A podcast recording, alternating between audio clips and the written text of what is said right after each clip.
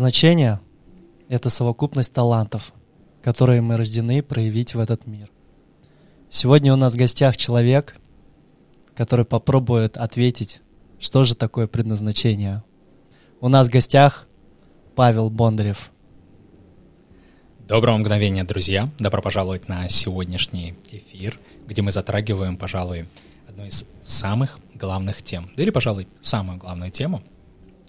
А, не просто так, пирамиде человеческих потребностей от великого психолога Абрахама Маслоу потребность в самоактуализации или в самореализации находится на вершине человеческих потребностей, потому что каждому из нас важно осознать свой потенциал для того, чтобы проявить его. Это то, что ведет нас к подлинному чувству счастья и реализации. Ну что ж, сегодня мы ведем эфир вместе с Аней. Привет, друзья! Да, небольшое женское вкрапление в этот замечательный мужской коллектив. Всем доброго вечера. Привет, остров. Надеюсь, сегодняшний эфир будет всем полезен. Ну что ж, Бали ФМ, лови наш вайп. Поехали. Павел, ну что ж, расскажи, пожалуйста, про а, свой путь, а, как ты начинал, про фрилайф, про тренинги, которые ты организовывал. Как вообще все начиналось? Здесь важно понять теперь, с какого момента рассказывать для того, чтобы уложиться а, во время эфира, еще ответить на разные вопросы, еще послушать классную музыку. Но я, наверное, начну с таких а, ключевых чекпоинтов. Вот первый момент, который я себя так хорошо, отчетливо помню еще а, в совершенно далеком или, можно сказать, даже противоположном состоянии от того, какое я проживаю сейчас, это период примерно 18 лет, где я живу в шахтерском городе Кемерово, поселке Шахта Игуновская, где там неподалеку 44-я зона строгого режима. И вот эта вот вся романтика, да, бандитская, которая окружает тебя с самого детства, и где некоторые мои товарищи мечтают о том, чтобы стать э, членом какой-нибудь э, бригады. И вот во всем этом интересном окружении я просто жил, не чувствуя вообще никакого смысла в этой жизни. Но вместе с тем у меня было четкое убеждение, что я всю жизнь проживу вот так. Я не хочу в это всю какую-то бандитскую романтику становиться частью какой-то бандитской группировки, а по убеждениям деньги какие-то большие есть только вот у таких людей. А если они вдруг появляются у каких-то других людей, то вот те люди отжимают у этих. И вот такая вот интересная всякая тема. И мой, наверное, момент э, изменения mindset а, он произошел благодаря работе оператором ПК в то время, потому что был модемный интернет, э, благодаря которому я на работе э, серфил по разным сайтам и нашел книгу «Думай богатей» Наполеона Хилла.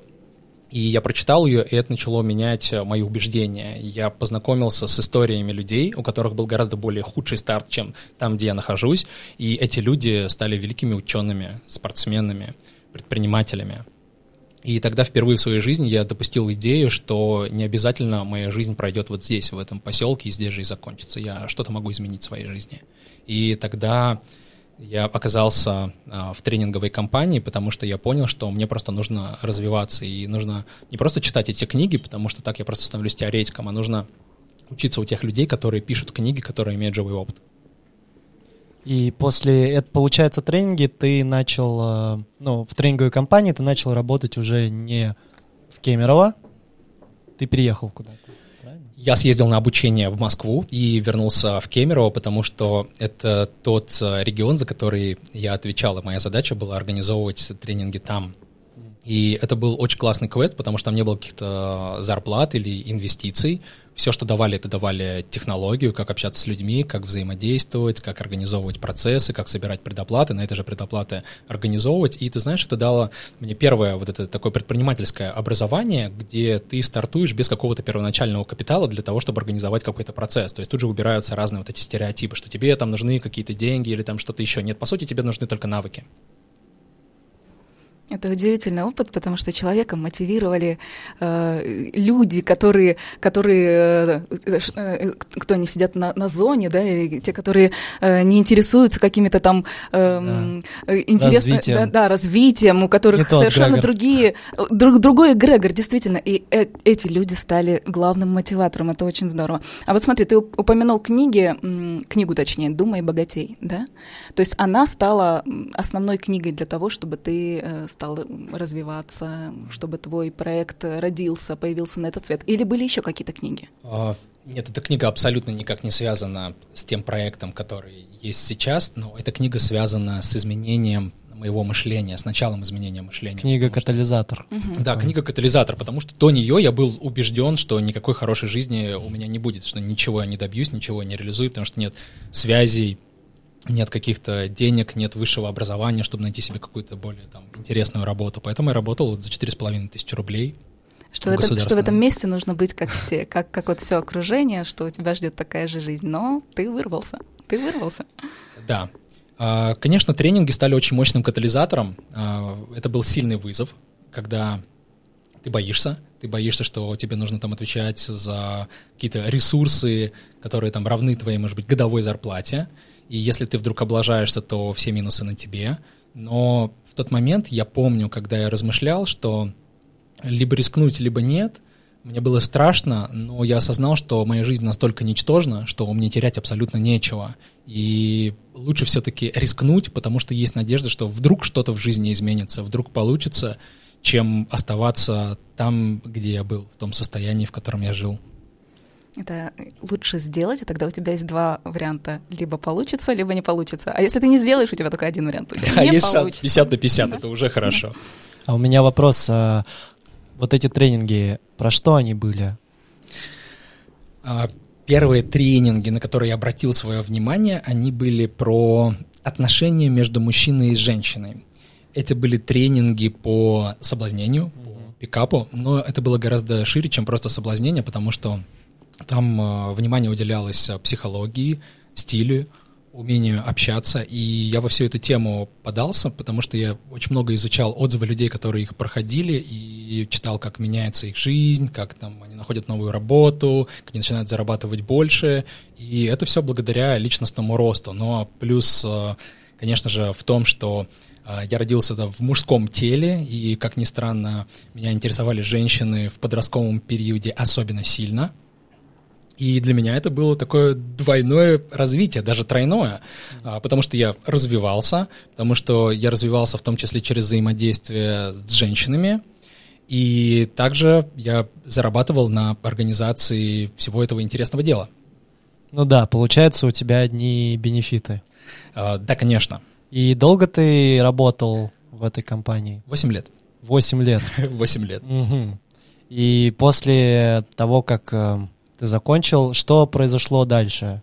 Куда ты пошел? Как ты решил, что тебе уже нужно уходить?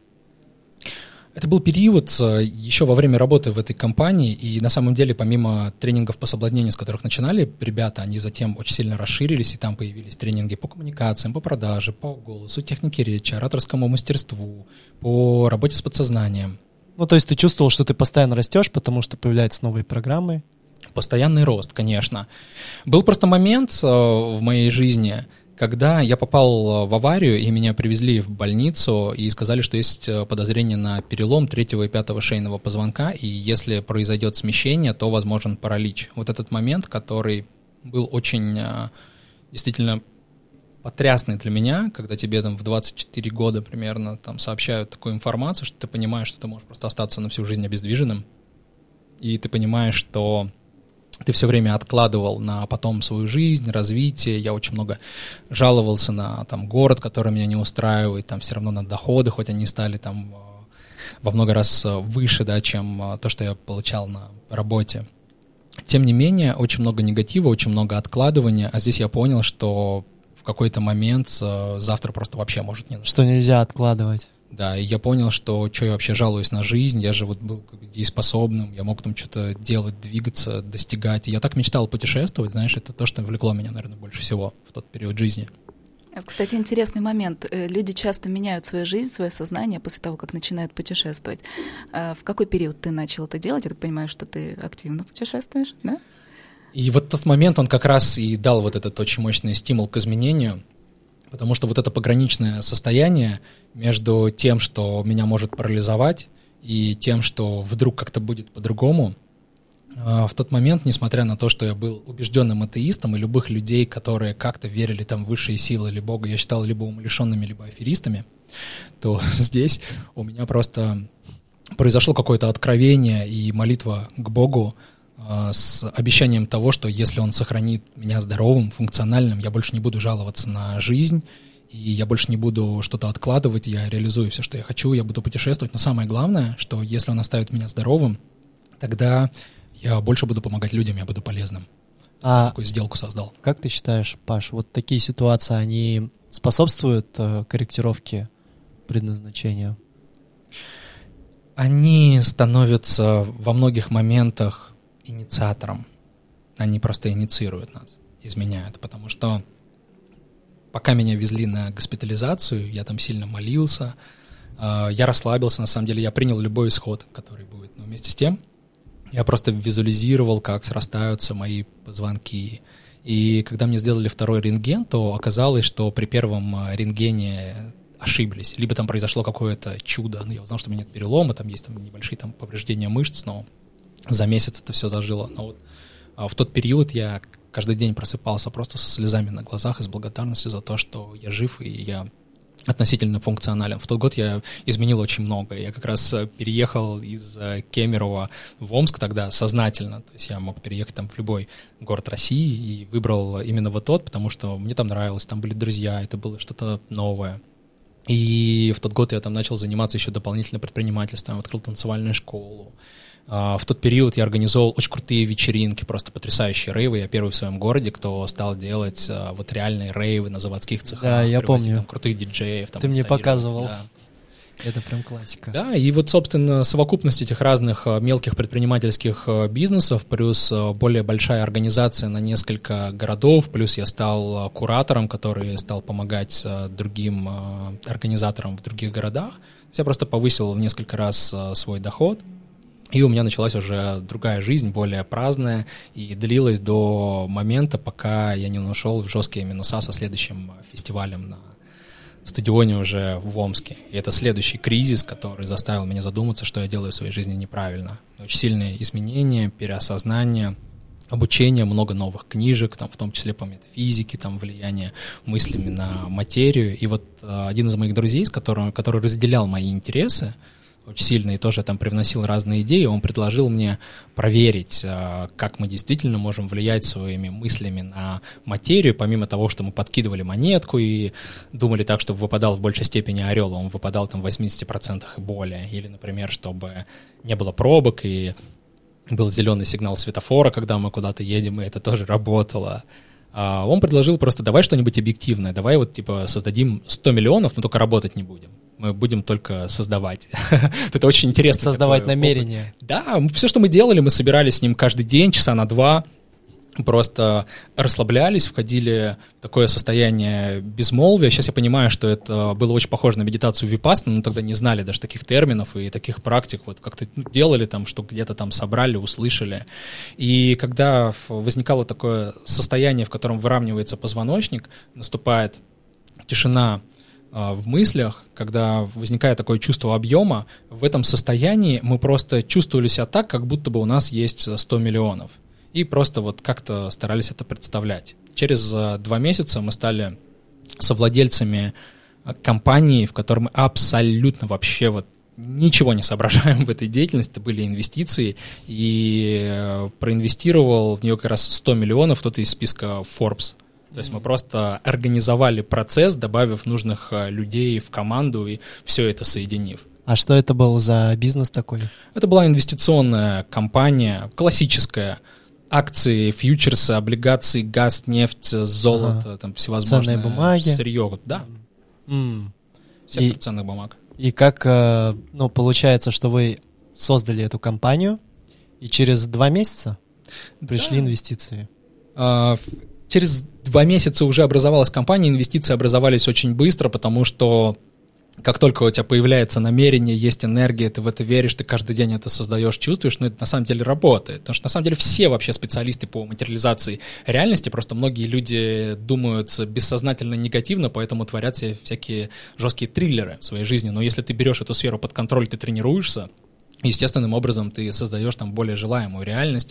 Вопрос в том, ты берешь это из памяти, какие-то моменты, которые ты подсмотрел или которые пролоббировали маркетологи в твоем сознании, или ты творишь э, по вдохновению. Тогда мы творили э, из того, что пролоббировали маркетологи в нашем сознании, это было стремление чисто к материальному росту. Но сработало самое это. Да, это сработало, и это, с одной стороны, привело к такому пониманию, что вау, круто это работает, но с другой стороны, это привело к экзистенциальному кризису когда я осознал, что я могу действительно влиять мыслями на материю, но вопрос в том, что я хочу, потому что вот этот мой список целей, типа там Феррари, там яхты и так далее, я на него смотрел, я не чувствовал внутреннего энтузиазма. То есть тот период, когда я просто просыпался, я не знал зачем. Я слетал э, в пять там путешествий, помню, там в тот год купил там э, своей подруге тачку, но Кайфа не испытывал. Не было, а, не было вот этого кайфа и вот это состояние растерянности, а что реально там делать, что да, окей, я могу, но я не понимаю, чего я хочу. Я просто решил кардинально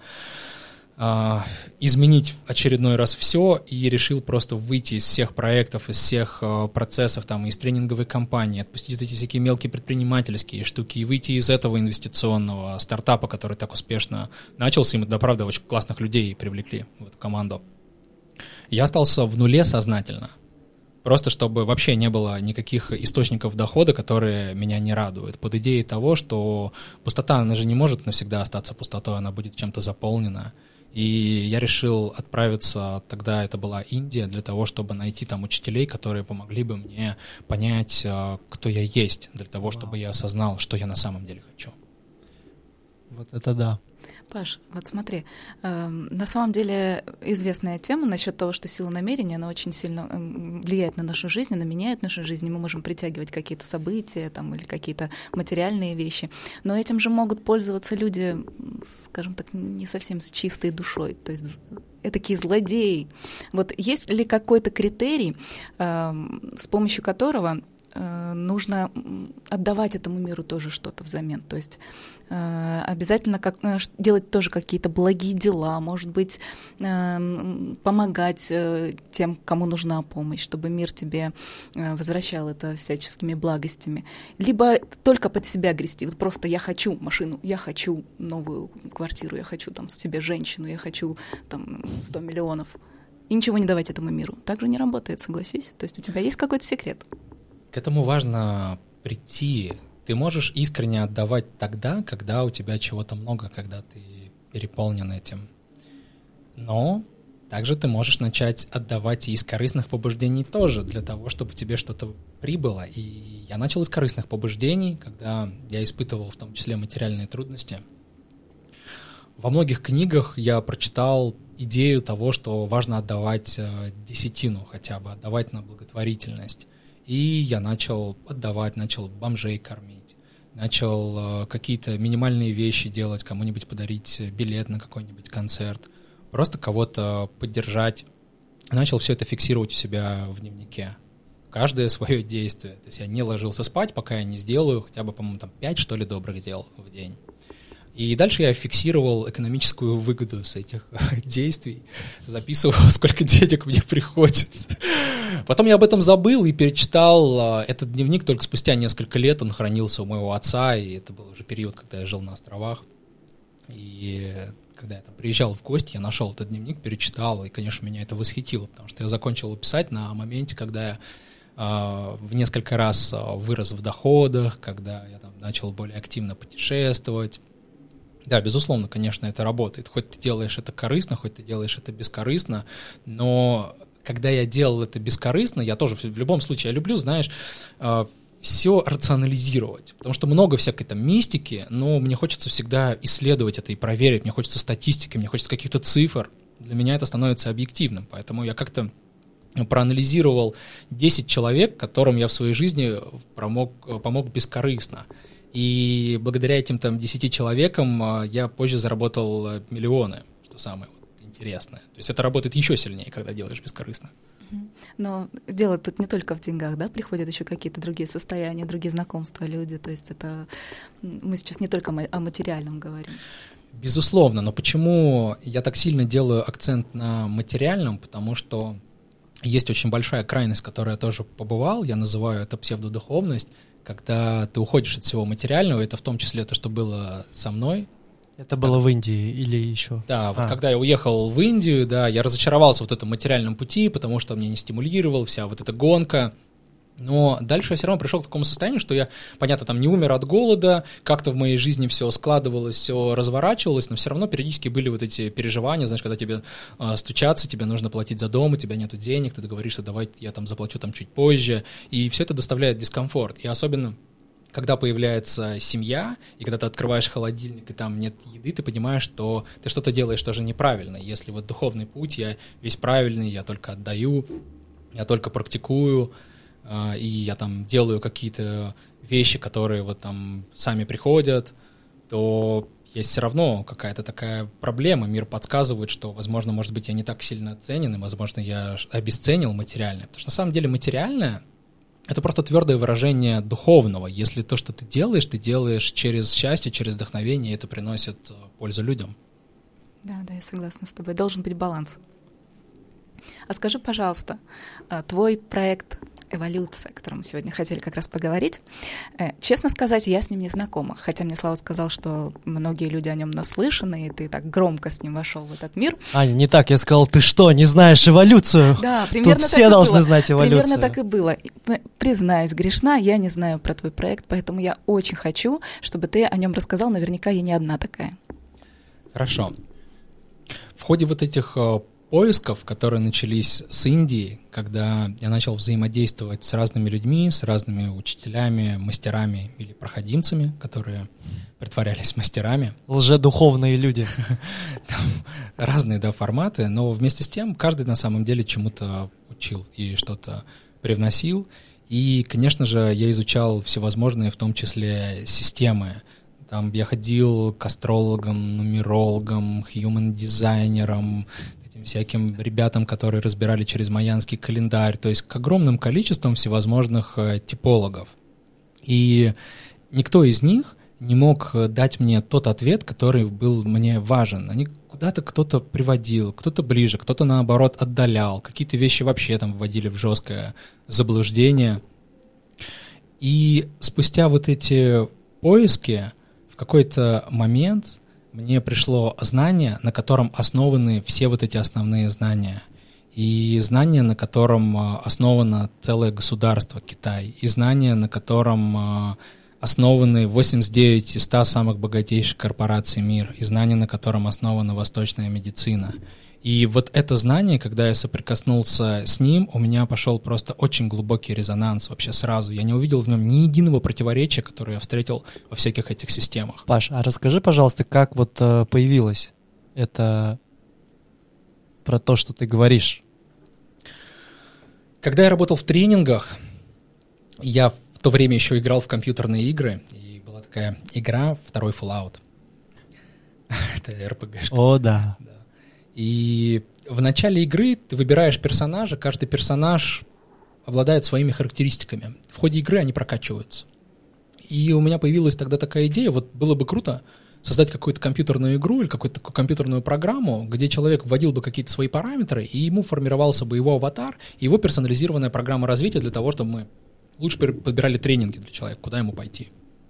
Но тогда я не знал, как это воплотить, а когда ко мне пришло вот это знание — я погрузился в его изучение, и более того, а, даже в своих исследованиях дошел до информации, что, оказывается, компьютерные технологии, основанные на бинарной системе, 1.0 да, имеется в виду? Бинарной теории, ага. да, 1.0, отцом-основателем, который считается математик Лейбниц, то я нашел книгу «Письма Лейбницу», где он вступил в переписку с Ахимом Буэ, французским миссионером, который был отправлен Людовником XIV в Китай – С одной стороны, для того, чтобы дать им а, знания в точных науках, а с другой стороны, чтобы Перенять, изучить да. их культурное наследие. И он нашел вот эту систему Идзин, о которой мы сейчас говорим, который 5000 лет, который создал их первопредок, император Фуси, который, собственно, и создал китайскую цивилизацию и создал государство. И вот это знание, оно настолько вдохновило Лейбница, потому что все это знание, оно было закодировано в 64 э, символах. Каждый символ состоял, да, в гексограммах, каждый символ состоял из бинарной системы. Короткие, Я помню. так, прерывистые да. черточки и цельные черточки. Я помню, ты мне сказал, что шахматная доска состоит из 64 квадратов тоже. Да. Кадон ДНК 64.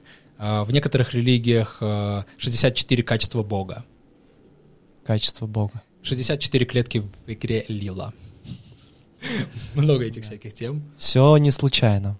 Ну, хорошо. А, после того, как ты увидел вот эту книгу, где рассказывается про Идзин и Лейбниц, рассказывает про свой опыт, да? Правильно я понимаю? Или как? Да, я находил их в течение нескольких лет, когда я просто погрузился в это знание и изучал, и изучая его через призму всевозможных э, систем и знаний, которые его используют, а систем очень много, которые его используют, в том числе вот всякие новомодные, там, типа Human Design или там генных ключей. Они тоже, да, на этом базируются? Ну, Human Design — это 99% идзина и 1% докрученной эзотерики, который немножко, ну, отвлекает от сути и не сохраняет самые главные принципы идзина, поэтому ну, государство и крупные корпорации, они не на там, дизайнах, да, всякие строятся, а больше на технологиях, корни которые уходят в Идзин. Но, безусловно, каждая система, она дает какие-то ответы, направляет, и в этом есть плюс. Но я нашел э, более крутую систему, Бадзи, э, которая более древняя, которая более интересная, чем, например, там тот же дизайн, который дает потрясающие стратегии, тоже хорошо очень раскрывает качество, и при наличии хорошего консультанта там гораздо более понятно, что тебе делать.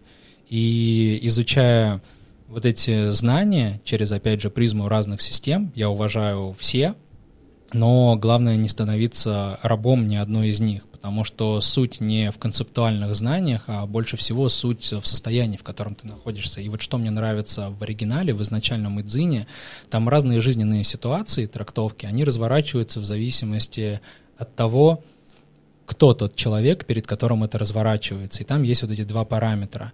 Ничтожный человек и благородный человек. Ничтожный человек тот, кто не знает законов мироздания. И тот, кто действует с сопротивлением им. Поэтому жизнь его умертвляет. Он имеет множество проблем. Благородный человек, тот, кто знает законы мироздания, действует в согласии с высшими силами, поэтому он избегает опасности и преуспевает. Это очень важно. То есть суть, она идет в развитии высших качеств. И вот это ключевой момент. И это то, что отсутствует во многих э, типологиях, даются какие-то стратегии, но ты знаешь, если даже тебе определят какое-то направление в жизни, скажут, слушай, тебе вот хорошо как раз а, выступать, проводить концерты, но при этом ты такой человек, с которым никто не хочет а, работать, ты никак не развиваешься, ты не совершенствуешь свое мастерство, ты выходишь на сцену, тебя дрожат там руки, ноги, ты негативишь, уходишь э, в депрессию, ты не станешь великим оратором или певцом. Это важно шлифовать, это важно тренировать, над этим важно работать. Конечно же, люди, которые обладают а, более высокими качествами, например, там, смелостью или желанием отдавать, или желанием э, служить людям даже через то же самое руководство, потому что, по сути, император, кто такой, ну, это слуга народа, это тот, кто проводит э, высшую волю сюда на землю является, собственно, вот этим соединением неба и земли. Вот это важно. Угу. То есть то, как э, мы раскрываемся как э, люди, как мы раскрываемся как ну, люди с большой буквы через свои качества. Можно сказать, что ты помогаешь людям, которые запутались, не могут найти э, свое предназначение, ты помогаешь им, э, даешь нужный вектор. Вот давай представим так, что, ну не представим, на самом деле у меня есть такой запрос. Я сейчас нахожусь на некотором таком распутье, и мне бы, например, хотелось узнать, в чем мое предназначение, потому что я чувствую, что я делаю что-то немножечко не то, что должна. Скажи, вот мог бы ты мне немножечко подсказать? Конечно. А что для этого нужно? У нас уже все есть, у нас есть э, профиль. И знаешь, вот что самое потрясающее во всем этом, поскольку на базе Идзина созданы же и компьютерные технологии, да, на базе, по крайней мере, этой теорией.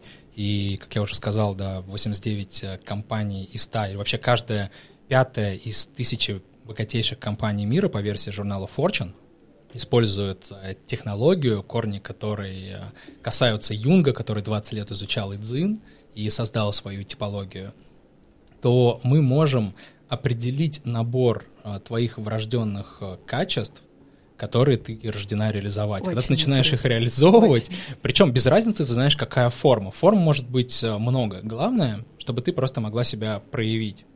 И даже в подкрепление вот этой всей теории, потому что для некоторых людей э, слышать о том, что мы рождаемся с какими-то качествами, это выглядит как какая-то глупость, потому что есть убеждение, что мы можем стать кем угодно. Uh-huh. Но вот это убеждение в пух и в прах э, разбили своими исследованиями Центр Гэллопа. Это авторитетнейший источник информации по изучению общественного мнения в США и во всем мире, и они проводили исследования в течение 25 лет, и в течение 25 лет они интервьюировали около 80 тысяч самых лучших менеджеров. Лучшие менеджеры — это те команды, которых достигли самых высоких экономических показателей, понимаешь, самых вообще крутых компаний всевозможных различных отраслей. Там это может быть и IT, это могут быть социальные проекты, может быть там медицина, это гостиничный Консалтинг. бизнес. То есть самые всевозможные разные. И они пытались выявить вот что-то одно общее у этих менеджеров, у которых абсолютно разные стили управления, даже там вероисповедание может быть разное, но почему-то разные технологии хорошо работают. И это было удивительно. Значит, речь не в технологиях даже, не в методах управления, в чем-то другом. И это поначалу было очень сложно выявить вот эту одну закономерность. Потом они ее выявили и многократно подтвердили. И оказалось, что вот эти все 80 там, тысяч там, с хвостиком да, этих лучших менеджеров, они все глубоко убеждены в том, что у каждого человека есть врожденное качество, врожденные свойства, и нужно их выявить и сделать так, чтобы человек применял их на работе, платить за то, к чему человек от рождения предрасположен. Об этом исследовании написали даже целую книгу, я всем бизнесменам ее рекомендую, называется «Сначала нарушьте все правила» или «Что лучшие в мире менеджеры делают по-другому». Это очень круто. То есть такое живое свидетельство, которое вот утилизирует любое возражение. Поэтому нам просто важно выявить те качества, которые есть у тебя от рождения, и просто тебе важно их применять в своей повседневной жизни, тогда тебе будет кайфово. А касательно разных форм или разных компаний, ты можешь выбирать любую, это не имеет значения. То есть предназначение — это не что такое жестко там фиксированное, тотальное там и безвыборное. В рамках определенных у нас есть э, возможность проявлять э, свободу воли. А давай попробуем. Давай. Сейчас э, Меня... слушателям объясню немножечко, да. Мы в, на платформе э, ввели э, некоторые данные, мою дату рождения, место рождения, время. Что-то подобное делал, когда проходила процедуру дизайн человека, что-то такое же было, да? Это да, только здесь единственное связано. отличие, что там зависит от трактующего, угу. а здесь не зависит от трактующего, потому что система полностью автоматизировано, дает тебе простым, понятным человеческим э, языком Русским. Да, описание, и английским тоже. Да, и не описание только. твоих врожденных качеств, так что тебе специалист не нужен. Так что, слушатели, сейчас, возможно, в прямом эфире будет меняться моя судьба. Поехали, Паш. Окей. Okay. Э, давай начнем э, с главного качества, которое у тебя есть врожденное. И оно о том, что у тебя есть э, потенциал заводить э, общение, знакомство с людьми, которые находятся на более высоком э, социальном уровне, чем ты, стремиться быть для них полезной, чтобы они получили то, что они хотят, тем самым ты получаешь высокую лояльность и сама продвигаешься. Вместе с тем, те люди, которые находятся ниже тебя, по отношению к ним ты можешь быть супер крутым мотиватором и можешь э, помогать им э, подниматься. Тем самым ты тоже получаешь лояльность. И тебе важно быть э, большим вкладом в бизнес-жизнь людей. Потому что иначе ты можешь скатиться в псевдодуховность. То есть начать отрицать деньги, начать отрицать э, материальный мир и остаться вот в этом безденежье. Возможно, возможно, да. Другая крайность это, это, это наоборот жесткий money-making, когда ты сосредоточен чисто на деньгах. Но если э, не деньги являются главным, а просто твой рост профессионализма и стремиться помочь людям, которые имеют потенциал получить то, что они хотят, вот это и будет на самом деле твой духовный вклад в деловой мир. Это то, что называется амбиции, энергоамбиции. Здорово, у меня хор- хороший потенциал. Да. Угу. Далее, э, из важных, у тебя есть э, стремление к разным э, стартапам, к начинаниям. Видишь, даже такая ракета нарисована, символизирующая твой талант. И это означает, что периодически тебе будет хотеться менять сферы, и ты можешь начать даже из-за этого заморачиваться, почему ты не можешь остановиться на чем-то одном, стать там великим мастером, не чтобы все, все там было круто, не довести до конца и так далее. Но понимая вот эти вещи, ты можешь э, просто принять э, вот это свое качество, которое стимулирует тебя начинать разные новые проекты. Поэтому вот тебе бы в Кремниевую долину самое то, или вообще в индустрию стартапов, для того, чтобы ты могла реально начинать какие-то новые проекты. Мне уже нравится проект «Эволюция». Окей.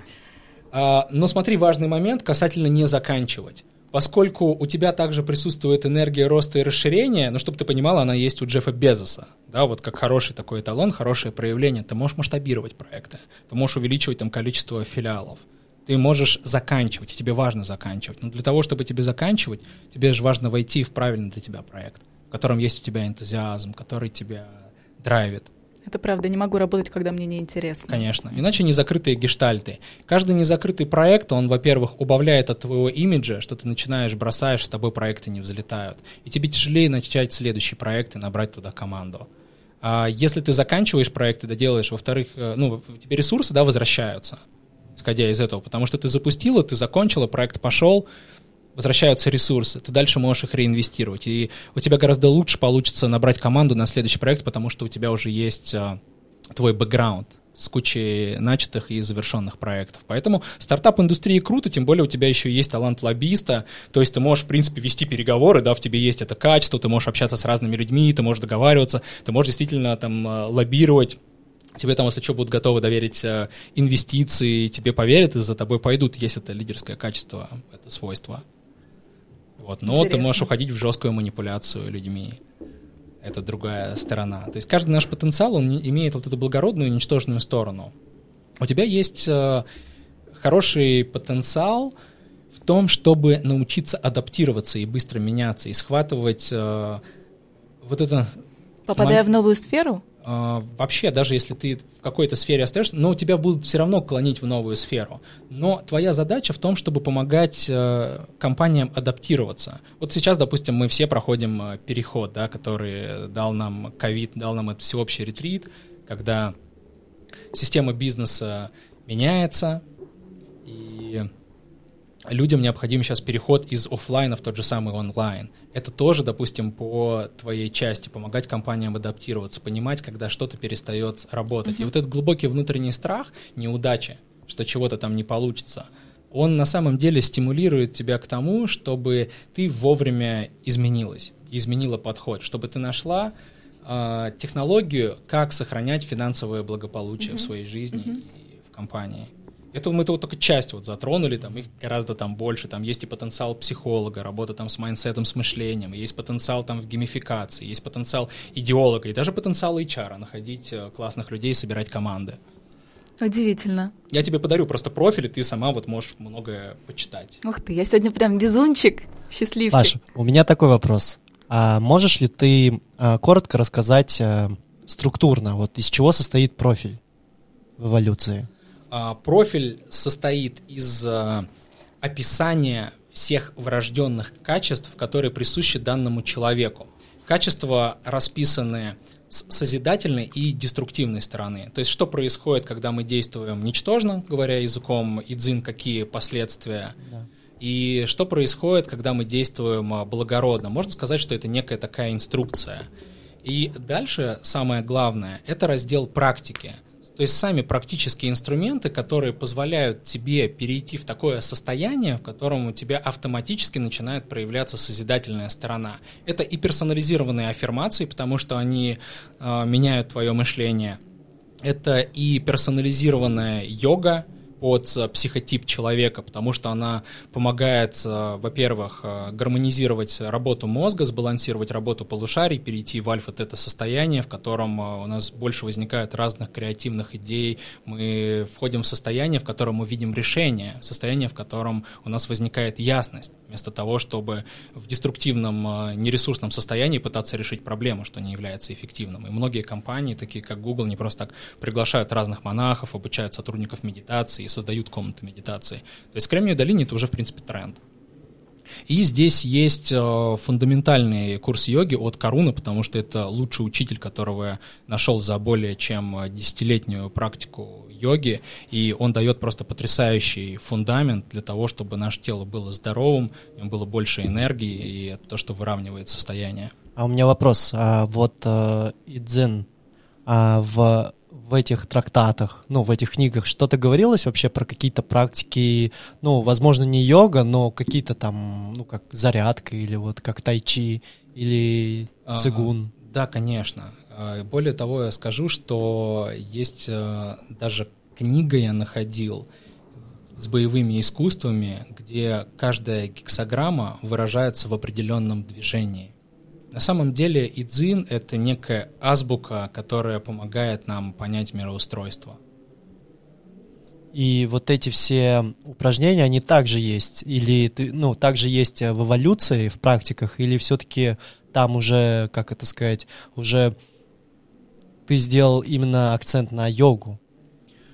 Мы взяли основные моменты, которые связаны с психическими свойствами человека, а также с его физиологическими свойствами и с его талантами, и создали именно подход через те упражнения и в том ритме, и с теми акцентами, которые необходимы каждому конкретному человеку. Я приведу пример. Есть люди, которым э, хочется больше динамики – эти люди, они любят бегать, плавать, любят разную там атлетику. Ну, активность такую, да? Да, им скучно делать какие-то плавные асаны, долго зависать. А есть наоборот люди, которые любят эти всякие растяжки. И им как раз очень классно вот эта вся плавность, она подходит. Есть люди, которые очень сильно любят уединяться, любят ретриты, любят медитировать.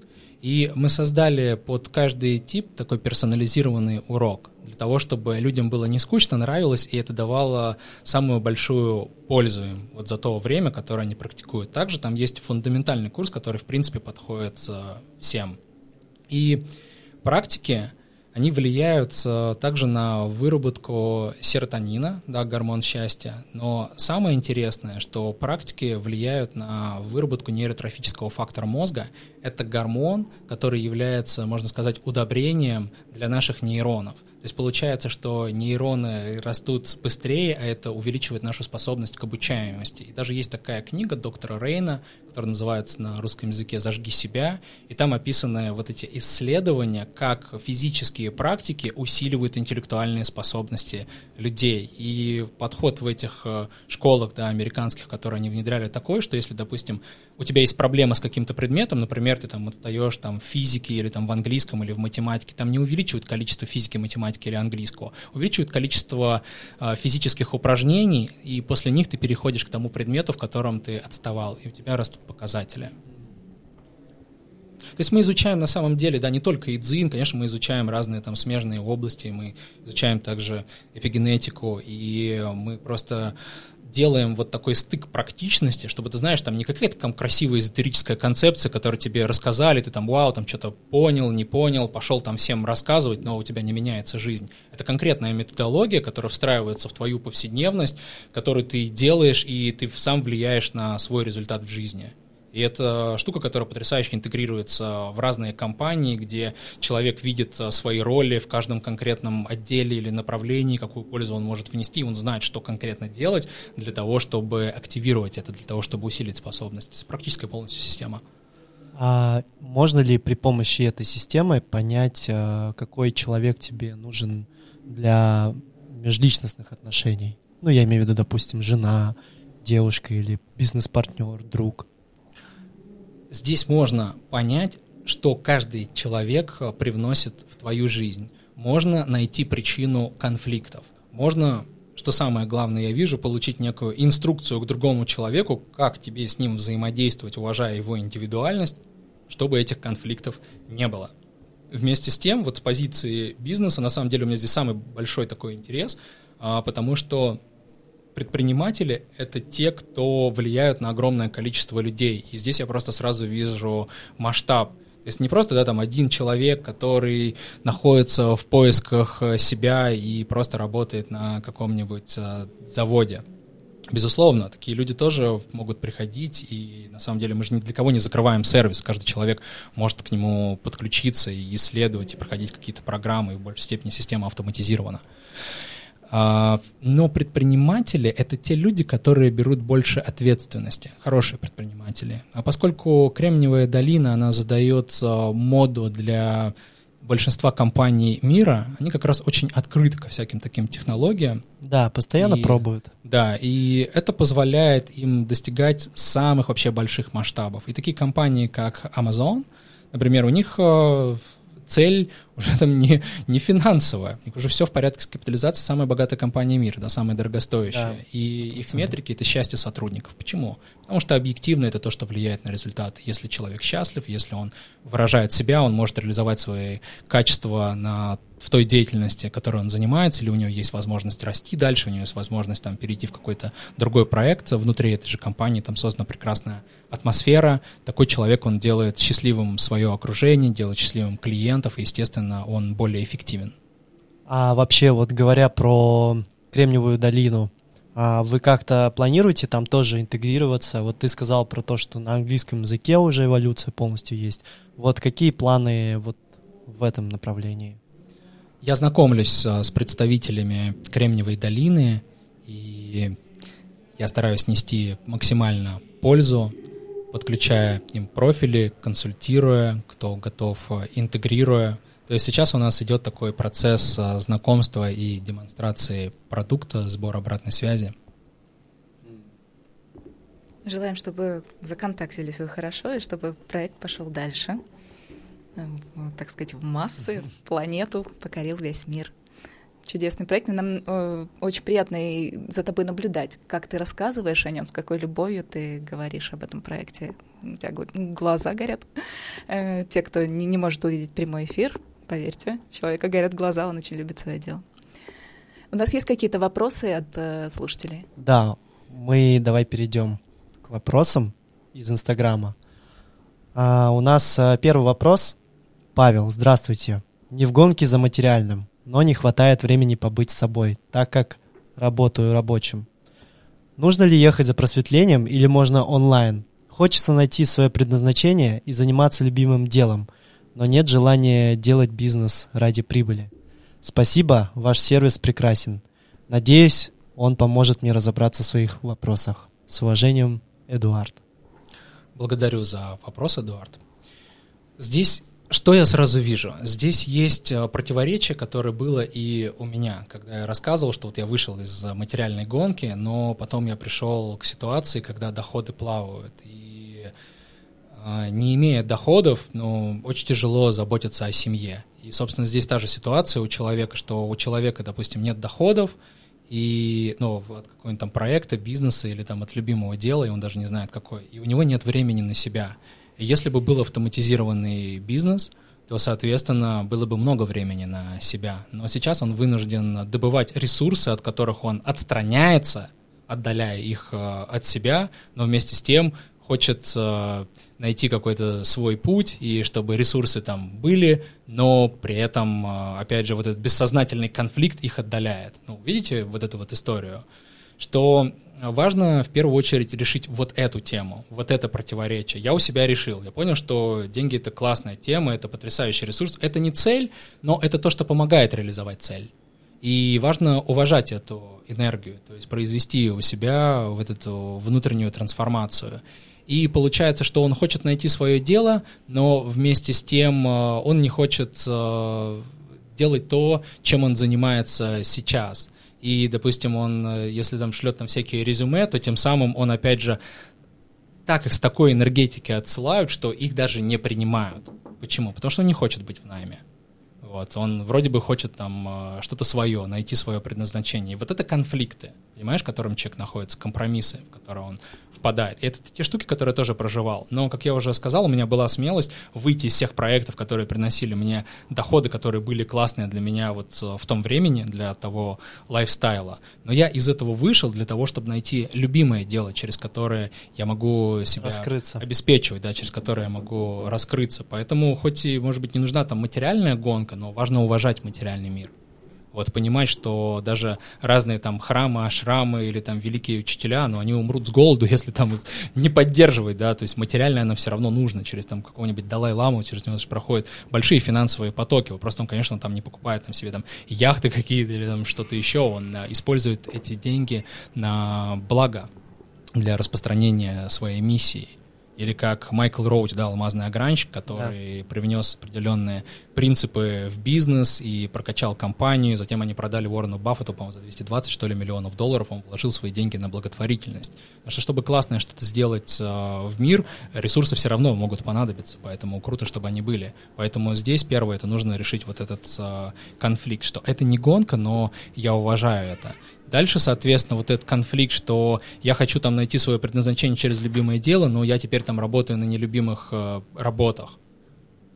И здесь просто я рекомендую вот совершать простые, практичные действия. Зайти в раздел практики и каждый день просто вот делать вот эти вещи. Постепенно аффирмации они просто приведут к такому состоянию, когда таланты просто выражаются естественным образом максимально. Медитация даст вот это чувство гармонии, центрированности и ясности. И состояние, в котором приходит идея. Потому что меня до этого спрашивали, как пришла идея эволюции. Я там рассказал вкратце, что там вот на стыке Fallout и так далее, но потом же я это забыл. Но потом в какой-то момент я медитировал в Непале и просто задал вопрос, вот куда мне направить свою энергию, чему мне посвятить свою жизнь. И именно вот в состоянии медитации мне вспомнилась эта идея, я ее расписал, и в этот момент мне написал мой друг, гениальный программист, с которым мы не общались полгода, спросил меня, слушай, у тебя есть какое-то для меня послание? Понимаешь, да, вот как оно мистически и волшебно. И как крутые компании организуются. Да в большей степени ты просто чем-то горишь, энтузиазм, тебе пришла идея, и кто-то вдруг тебе пришел, ты с ним пообщался, понял, что вау, как круто, вы начали двигаться вместе. То есть это же, ну, как некая магия, как романтические отношения. Это же не так, что ты четко действуешь по методологии, я пойду... А, мы э, поженимся тогда-то. Да, мы поженимся тогда-то, или я приду в это кафе, там будет вот такая женщина, там блондинка с голубыми глазами. Это понятно, что так тоже там можно там играться, да, но в большей степени это вот такая магия, когда жизнь нас просто стягивает вместе.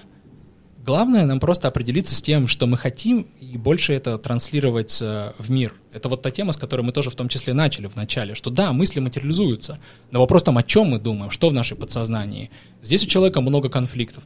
Это я хочу, вот это я не хочу, и он транслирует и то, и другое, и все, и непонятно, что ну, каша получается. Конечно, да. получается каша. Поэтому важно очистить через медитацию, опять же, через йогу доработать достаточный уровень энергии. Получается, у тебя есть энергия через йогу, у тебя есть ясность через медитацию, крутое состояние вдохновения, озарения, в котором тебе сыпятся идеи, и, соответственно, и ты понимаешь, э, кто ты, какие у тебя таланты, какой твой потенциал. И даже используя ту же самую эволюцию можно выбирать себе партнеров, понимать, какой у них э, потенциал, чтобы каждый взял на себя именно ту роль, которую он обожает, и никто не делал то, что он ненавидит.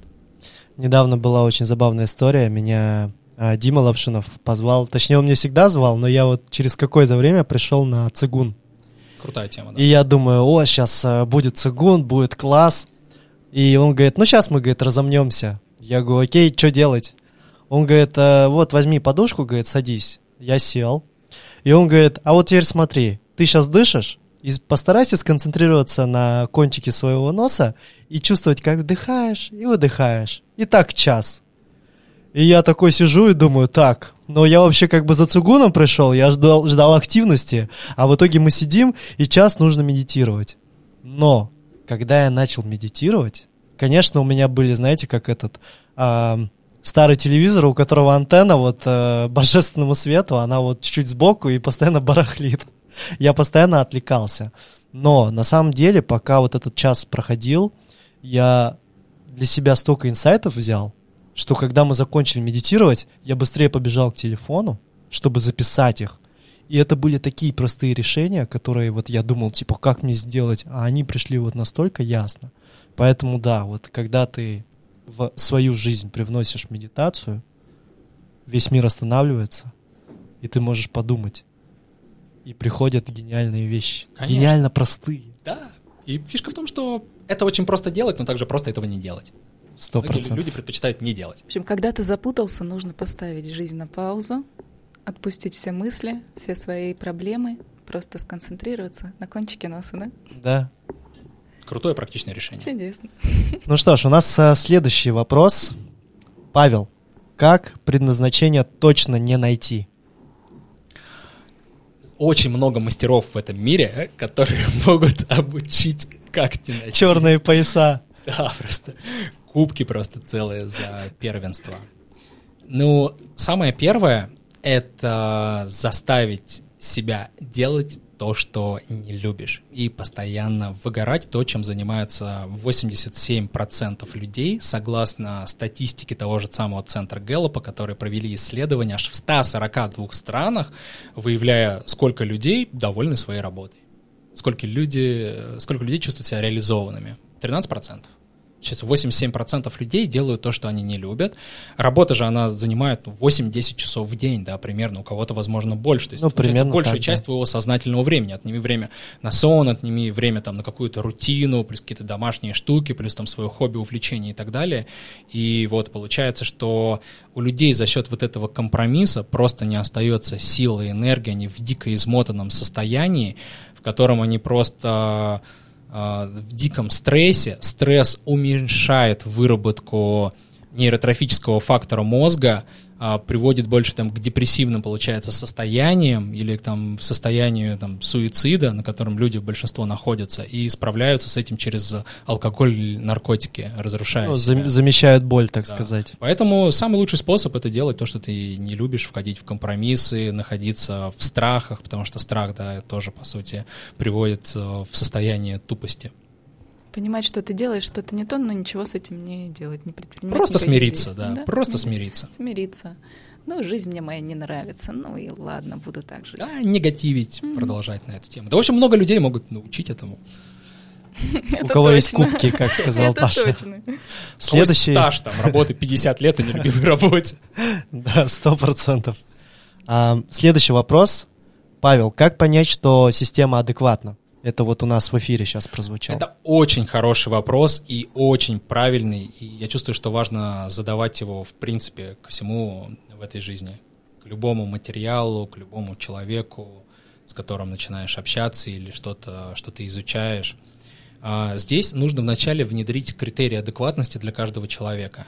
Вот для меня на уровне состояния это счастье, это первый критерий. Потому что если я несчастлив, тогда вообще зачем всем этим заниматься? Это уже для меня признак неправильного, потому что, по сути, ну, все, что я делаю, я делаю ради счастья и для счастья, потому что я хочу чувствовать себя хорошо. Это цель номер один, это самое главное. Если я несчастлив, ну, соответственно, я же буду эту энергетику нести там в семью, буду нести там это в команду, людям, и я буду просто источником проблем в этой жизни, от чего будет всего больше сопротивления. Либо, наоборот, я делаю все, что ведет меня к состоянию счастья, поддерживает это состояние счастья, и тогда я могу становиться более здоровым, более целостным, более полезным. То есть я это буду вкладывать в каждое свое действие, в каждое свое слово, если я нахожусь в этом состоянии. Поэтому вот это самый первый признак для меня. А дальше, например, вот а, я выделил для себя три критерия всего, когда вот я эти системы всевозможные там исследовал на себе, я увидел, что окей, я столько всего знаю, там сколько всего уже практикую, но у меня было три болезненных для меня вопроса, и первый из них это было то, что вот вроде я не умираю, как-то жизнь ведет меня в потоке, что-то я там делаю, иногда там приходит какая-то реализация или чему-то я там обучаюсь, как-то я полезен, но я не понимал, куда я на самом деле-то иду, вот, ну, чему, на что там ментальное внимание направить, потому что это что же энергия, о чем думать, то есть что создавать, что конструировать, там, что изобретать. И для меня было важно найти систему, которая э, даст мне вот это состояние энтузиазма, чтобы я перестал быть в этом состоянии неопределенности, то есть мне нужна была ясность. Второй критерий, который для меня был э, важен, чтобы я через это реализовал свое предназначение, чтобы у меня было чувство реализованности. Потому что периодически, ты знаешь, я что-то делал, люди меня там благодарили, но в какой-то момент я начинал там обесценивать и спрашивать людей, слушайте, ну а вот чем я вообще там был вам как-то полезен, и вот там собирал всю эту информацию. А если я чувствую себя реализованным, то таких вопросов не возникает. Я просто кайфую, я наслаждаюсь, это дает мне как раз то самое состояние счастья. И получается состояние энтузиазма, что мне не надо себя преодолевать, заставлять делать что-то, что я не хочу, как есть в разных духовных практиках, через суровую аскезу и так далее. Ну, come on, да, я не думаю, что мы пришли на планету, вот, чтобы вот так прям себя страдать и истязать, можешь превратить в классную игру. Третий момент для меня был очень важный — это ресурсы. Эта тема должна мне дать абсолютно все ресурсы, которые только могут мне понадобиться на этой планете. Там деньги, люди, технологии, связи, вообще все. Всего три критерия. Я хочу чувствовать энтузиазм, важно, чтобы через это я реализовал свое предназначение, и важно, чтобы это давало мне все ресурсы. Вот эти три критерия для меня. И я, соответственно, стал смотреть на системы через вот эти три критерия и отсеял э, вообще практически все системы. Вот. И поэтому остался и дзин в первооснове, но опять же, там, изучая множество других знаний, я смог понять его более широко и более глубоко. Э, йога и медитация. Вот. Три вещи. Спасибо, Паш. У меня тут э, возник вопрос, я когда тебя слушал, но он вообще не связан, но у меня такое часто бывает, что я слушаю человека, и мне приходит какой-то вопрос. А меня интересует, вот, э, насколько я знаю, ты женат. И как вообще э, женщина а, любимая женщина способствует а, поиску предназначения? Можешь сказать? Для меня семья — это то, что стало источником вдохновения. И не всегда это вдохновение такое, да, там было созидательное, а, потому что как-то был момент, когда я открыл холодильник, и он был пуст. И в тот момент я задумался вообще, что же я делаю. И вот это состояние некого стресса, глубокого, которая погрузила меня вот к этому вопросу и глубокой мотивации. Я осознал просто, что моя семья так жить не будет. Я готов вообще делать максимально, включаться. И ты знаешь, вот это сама вот эта сила намерения, которая идет из чувства глубокой заботы, у меня как раз есть это качество заботы врожденное, оно привело просто к тому, что в этот же самый день там просто посыпались э, заказы, оплаты, просто вот одно состояние намерения. Вот это вот очень важно. Это как раз вот тема, готов ли я миллионов. смиряться, готов ли я смиряться, да, что вот так оно все, или я готов э, что-то менять.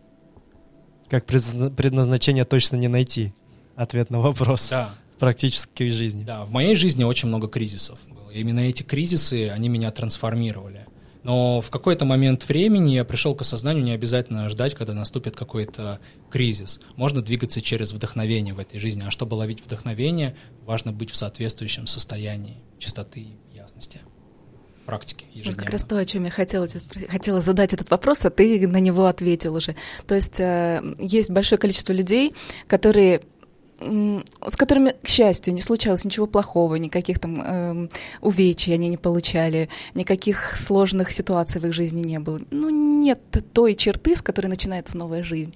Но жизнь при этом у них так себе, но их не устраивает. Нельзя сидеть да? Нельзя сидеть и, и соглашаться с тем, что у тебя есть сейчас. Если ты чувствуешь, что что-то не так, надо действовать, надо начинать жизнь с чистого листа, надо мотивировать себя. Если не знаешь, с чего начать, сядь и думай о кончике носа. Правда? Как один из вариантов. Да. Быстро и бесплатно.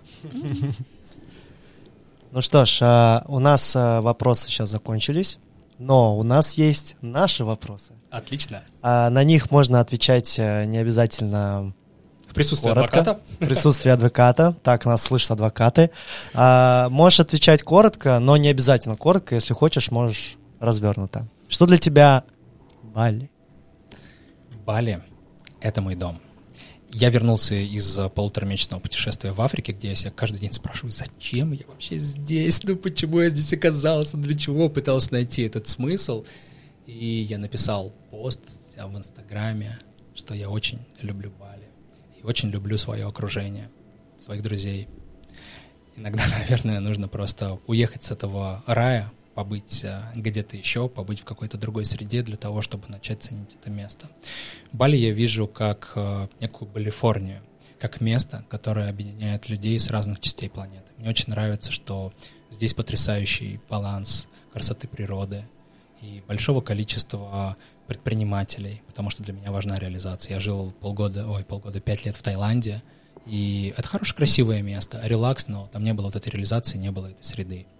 Поэтому Бали — это место, которое привлекает очень крутых людей со всего мира, дает нам всю эту красоту природы, гармонию, духовность, и все это в потрясающе красивом балансе.